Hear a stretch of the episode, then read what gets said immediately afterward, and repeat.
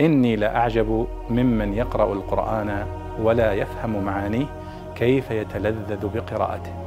كيف يتلذذ بقراءته.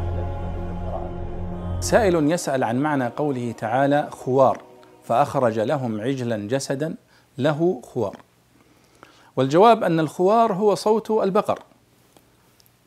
يقال له خوار كما أنه يقال لصوت البعير رواء. ويقال لصوت الشاة ثغاء. يقال لصوت البقرة خوار.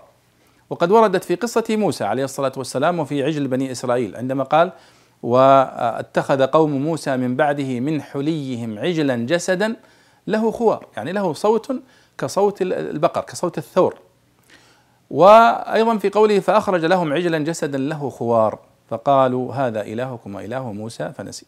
فاذا الخوار هو صوت البقر بأنواعها طبعا. البقرة أو الثور أو الصغير أو الكبير كل أصواتها البقر يقال لها خوار. يقال خارت البقر تخور إذا أصدرت الصوت آه، المعروف لدى البقر. هذا هو الخوار.